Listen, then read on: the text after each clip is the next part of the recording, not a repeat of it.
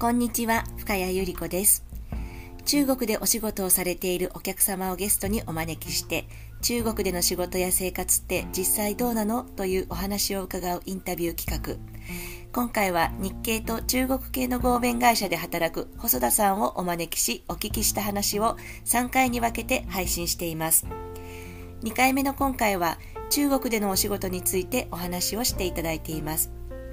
中国での仕事はジェットコースターみたいとおっしゃる細田さん。一体どんなことに直面されてきたのでしょうか？それではどうぞお聞きください。じゃあちょっとあのお仕事の方なんですけど、まあさっきね、はいはいはいもうほぼほぼ中国の企業にいるのと同じような条件の中で、そうですねんまあ、決断も早くできるし、はい割とその仕事としてはやりやすい感じですか？そうなんか仕事してるので言うとなんかすごいジェットコースターに乗っているような気分で いいこともあるし悪いこともある、毎日いろんな事件が起きるうん。とで日本ではちょっと考えられないような事件が起きたりしてうん。最初はやっぱすごく「えなんでそんなの？なんでなんでなんでなんで？どうしようどうしよう」ってなっちゃってましたけど、えまあなんかもうそれに今はもう慣れちゃってますけど、あの日本もものすごく日本にいた時はすごい安定的というか、うんあまり大きな波がないんでえすよね。うんあのまあ、いい意味でも悪い意味でも波がないんですけど、中国はこの本当に波を感じますね。いいすごいでっかいビジネスもゲットできたりするし、うん。はたまたとんでもない変な理由でミスしたり して日本で考えられないミスが起きたりとかもしますし、というのはあのまあ面白いところでもありますね、そこは。スピード感っていうとやっぱものすごく速いですよね。うんでちょっと話それちゃうんですけどその、大体なんかあのお客さんからその話来る時の納期ってもう1週間でやってとか、3日でやってとかっていうのが普通普通なんですよね。えでなんでかなと思ったんですけど、はい。あの多分中国の担当者も、うん。なんかあんまりその全体のスケジュール感をあんまり知らなくて、うんうんうん。自分のその一部分だけしか知らないで、うんいきなりななんですかねもう前振りがないというかその準備がはい。ないんですよね。でもしかしたらこういう依頼をするかもしれませんとかこうなるかもしれませんっていう、そういう前情報一切なしですがねね。出てこない、なしでいきなりボーンとくるんで、うん何それみたいな 前提もわからないしね。そうなんですよね。うんでにで中国側はそれを受け取った時に別に何の違和感もなく受け取るんで、ええあやんなきゃいけないっていう。ではい、じゃあ細田さん以外の例えば細田さんの会社でそういうなんか、はい。もう納期はこれでやってくれみたいな話が急にドンと来た時にはい。中方の人たちは別にそこに何も違和感はないんだ。あわかりました。何の違和感もないですね。何の違和感もないです。ね。うんやっぱり中国の担当者は日本ってなんか無駄に会議多い多いっていうのもそれ一つで担当者がやっぱ全体のプロジェクトとかも把握してるじゃないですか。はい。自分のうん。自分の隣の前後工程のところまでちゃんと把握してて、うん。あのいつ自分のところに番が回ってくるとか、うん。どういうその前後の背景とかもよく理解してるんで、うん。まあ、その代わりいいろんな打ち合わせに顔出していろんなところにでうん。ミーティングするんで、じ効率は悪いって言われるかもしれないですけど、うん。あのやっぱ情報の厚みがすごい多いんで、まああのう受け取る側としてはすごいやりやすいんですけど、うん。中国の場合は本当にたその部分を切り取っただけの情報しか来ないんで、ねあのスピード感も速いし、うん。ポンとくるし、うん。情報もなんかものすごく少ない情報だけバーンとくるんで。断片的でしたんですよね。そうそうなんですよ何をやったらいいのかわからないとか、うんうん何が目的なんだこの実験はっていうのはよくありますね。ああなるほど確かにそうですよね。中方もうん実験するんですけど、ええやってる自分たちも何が目的かよく分かってないけどやるみたいな。ああじゃあとりあえず引き受けるんですよとね。りあえずややるみたいな。うんこれでこのデータでいいですか悪いですかとかで僕聞かれるんですけど、ええ。いやそんなの僕に聞かれてもわからない。お客さんに聞かないとうん。わかるわけないじゃん。そもそも実験やったけど、あなたこの目実験の目的分かってるんですかって聞いたら「いやわからないです」とか。ただ手順書の通りやってみましたとか。うんうん。そういう感じなので ええ。まあいスピード感は速いのはいいんですけど、うん。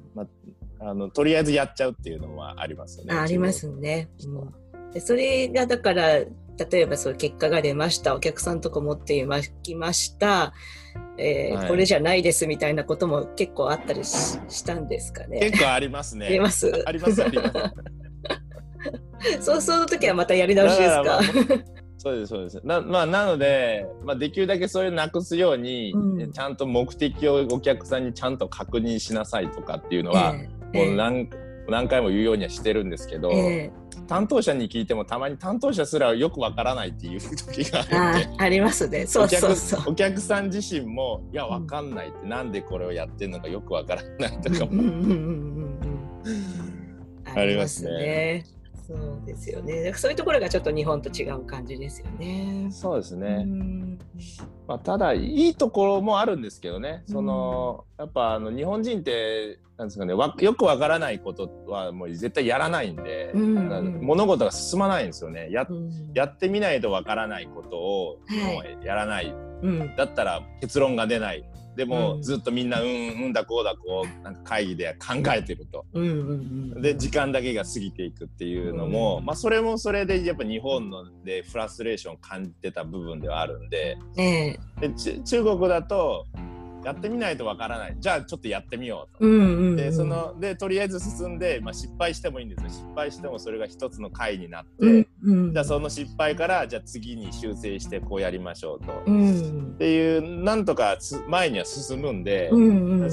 そういう意味ではそのそのやってみようの文化はあの悪くはないと思うんですそうそうですよね、はい。うん、私もそう思ってます。うんうん、いいとこ悪いとこあると思うんで。ありますね。あと胆の期の話はでも私たちも本当にもうそんなスケジュールでできるのかよみたいな中でずっとやってきたんですけどはい。なんだろうこっちからは細田さんたちのようなところに、これでやってくださいって言ってもうそこから先ってこう、な要するにこううちらがこう押し付けていく立場だったんで。はいはいはい。受ける側としてはやらざるを得ないっていうのはあると思うんですけど、まあ、でもなんかそういうなんか無理強いされるっていうか そのそのあたりの時間感覚っていうのはなんか思うことあります？その納期の約束とかなんですけどね、うん。まあまあ、あの中国人ってできない約束をできるって言うんですよね、うん。納期打ち合わせとかでも。絶対できないっしょって思うんですけど、うん。うちはその場では任せろみたいな。俺はもう絶対やるぜみたいな感じえで、えものすごいいい返事をしてええで会社帰ってどうしようどうしようっつって、ええ。でできで急にそのできない言い訳をずっとみんなで考えてるっていう。どうやってどうやって引き伸ばそうかみたいな。うんうん。でもなんか中国のうん。こう文文化でうん。そのものすごく柔軟性が、うん。まあ、よく言えば柔軟性が高いんで、うん。よくみんな言うのはその時はできると思ったけど、うん。今は状況が変わったからできなくなったっていう言い訳をするんですよね。ああそっかそっか。うん。で全部そのなんか責任転嫁って言ったらあれですけど、ええ。その状況が変わってしまったから、うん。あの今はできなくなったんだって。あの時打ち合わせで聞いた時は俺はできると、うんできる状況だったみたいなええ言い訳をするんですよね。うんでまあうまいうまくいく時もあるし、まあええあのものすごく厳しい言い訳の時もあるんですけど まあなんか中国人はそういう言い訳をよくよく聞きますね。うんでそれで、まあ、向こう相手方も分かったって言そうなんってですよね。くれる。分かったって言ってくれるんで。うんうんでなんか日本人からするともうなんか中国人は約束を守らないっていう 嘘つくっていうようなうんうん。あの印象を受けますけど、うんまあ、本当にそういう時もあるんで、ええ。その常に常にその状況状況ですぐに彼ら決断を出していくんでパッパッパッパッパッと。うん。だからその時には本当にそうだったけど状況変わればすぐに回答を変えチェンジしていくんですよね。どんどんどんどんどんどん。だからまあ常に最適なところを、うん。まあ決断ができているというふうにうまくい,、まあ、いい言い方をすればそうですけど、日本人からすれば毎回毎回言うことが違うと。どうなってんだなんなんなんだと 何が正解なんだわからないっていううんふうにも聞こえるし、うんまあ、そうですよそういうのがあね。りますね。確かに、なんか中国の打ち合わせで、あのそれは持ち帰って検討しますみたいなやつってあんまり聞かないですもん。そうですね、うん、持ち帰って検討はほとんどないですね。ないですよその場でね。大体決めますね。うん、そう、なんかそこら辺がスピード感とかがちょっとそうです違ね。うかな。やっぱりその場でバッと決めちゃいますね、うん大体のし中国が。だからまあき切り返しはうまいですよね。その、うんあのううまうまくや嘘をつきますね。いい言葉がないな。うまうまく言い訳のが逃れていきますね。中国人はその瞬間瞬間で。うんまあね、でもね、なんか話が来た時に、ちょっとそれは考えさせていただきますとか言ってる間にチャンス逃すことはありますもんね。そうなんですよ。うんはい。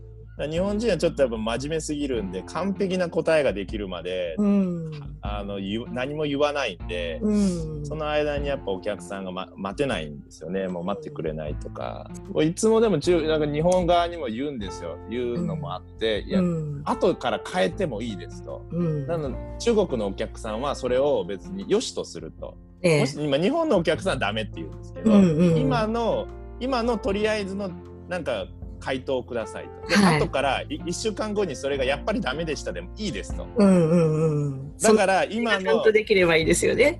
そうですそうです、うんうんそこの後フォローは中国中国方できるからと。うんでお客さんも別にさあの回答が変わっても文句言わないと。うんだから、あの今の回答をくださいって言うんですけどやっぱ日本側はうんうんとまだ完璧にできてないからちょっとうん回答できない、うんうんってこう時間だけが過ぎるっていう感じですね。うんなるほど。だからそういう時歯がゆいですよね。そうですね。うんまあ本当にこれは多分かん経験しないと多分わからないと思うんで、うん日本人だったらもうそれやっぱそうなっちゃうんですよね。うんそれはなりわからないこ。とだと、うん日本だったらそれが正しいですからね。そうですね。真面目に回答するっていうのがまあ、うんいいとされているので、うん中途半端な回答はダメだと言われてうるんで。ん、そうですよね。そう、後からひっくり返ったら疑われますよね、なんかね。ね誠実さを。そう、んその辺が難しい感じですよそうね。ですね。うん逆に、だからそういう環境の中にあって、その、日本のいい日本の考え方のいいところも、まあ、あると思うんですけど、まあ、さっきその横つながりとか。全体を見るっていう、その辺でなんか細田さん自身が、なんか気をつけてることってあります？日本人としてちょっとこういうところはあ日本人フォローしとこうみたいな。そうですね。僕の役割としてはうん。まあそのまあ中中国中華とやっぱ中国の企業あの中国の自分の拠点のところだけを考えるんですけど、うんまあ、僕は日本、まあ、全体のとこを見るようにはしてますけどね。その、まあ、日本側のつ事情だったりとか、うんうん。その辺をまあちょっとあの対極的に見てうん。バランスをうん。まあ調整する役割で、まあ、もちろんあの考えるべきはその中国の合弁会社がいかに儲かるかなんですけど、はい。うん。まあ、立場僕はそのいろんなところの立場の気持ちが分かるんで。ええ。日本人の彼らの立場だったら今彼らはこう考えてるよと、うん。日本側の企業はこういうふうに考えてるから我々はこういう行動を取っちゃうと彼らを裏切ることになりますと。うんうん。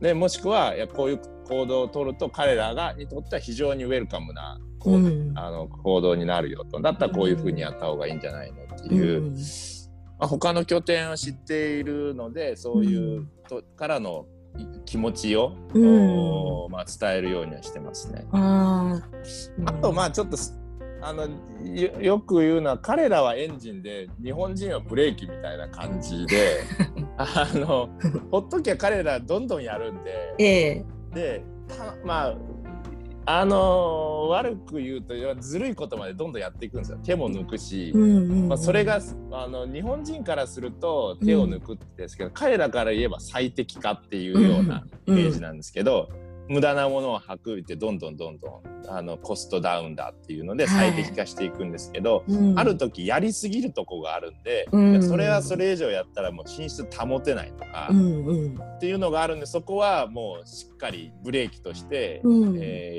ーやってますね。それ以上品質を落としたらもうお客さんでクレーム来るぞとか、うんうん。あのそこのデータだけはあのちゃんと確かめてくださいと。はい。そんななんかあのちょっと不確定なデータはそこで使ってはダメですっていうようなところで、まあブレーキのところでは意味は重要かなってなりますね。うん。わかりました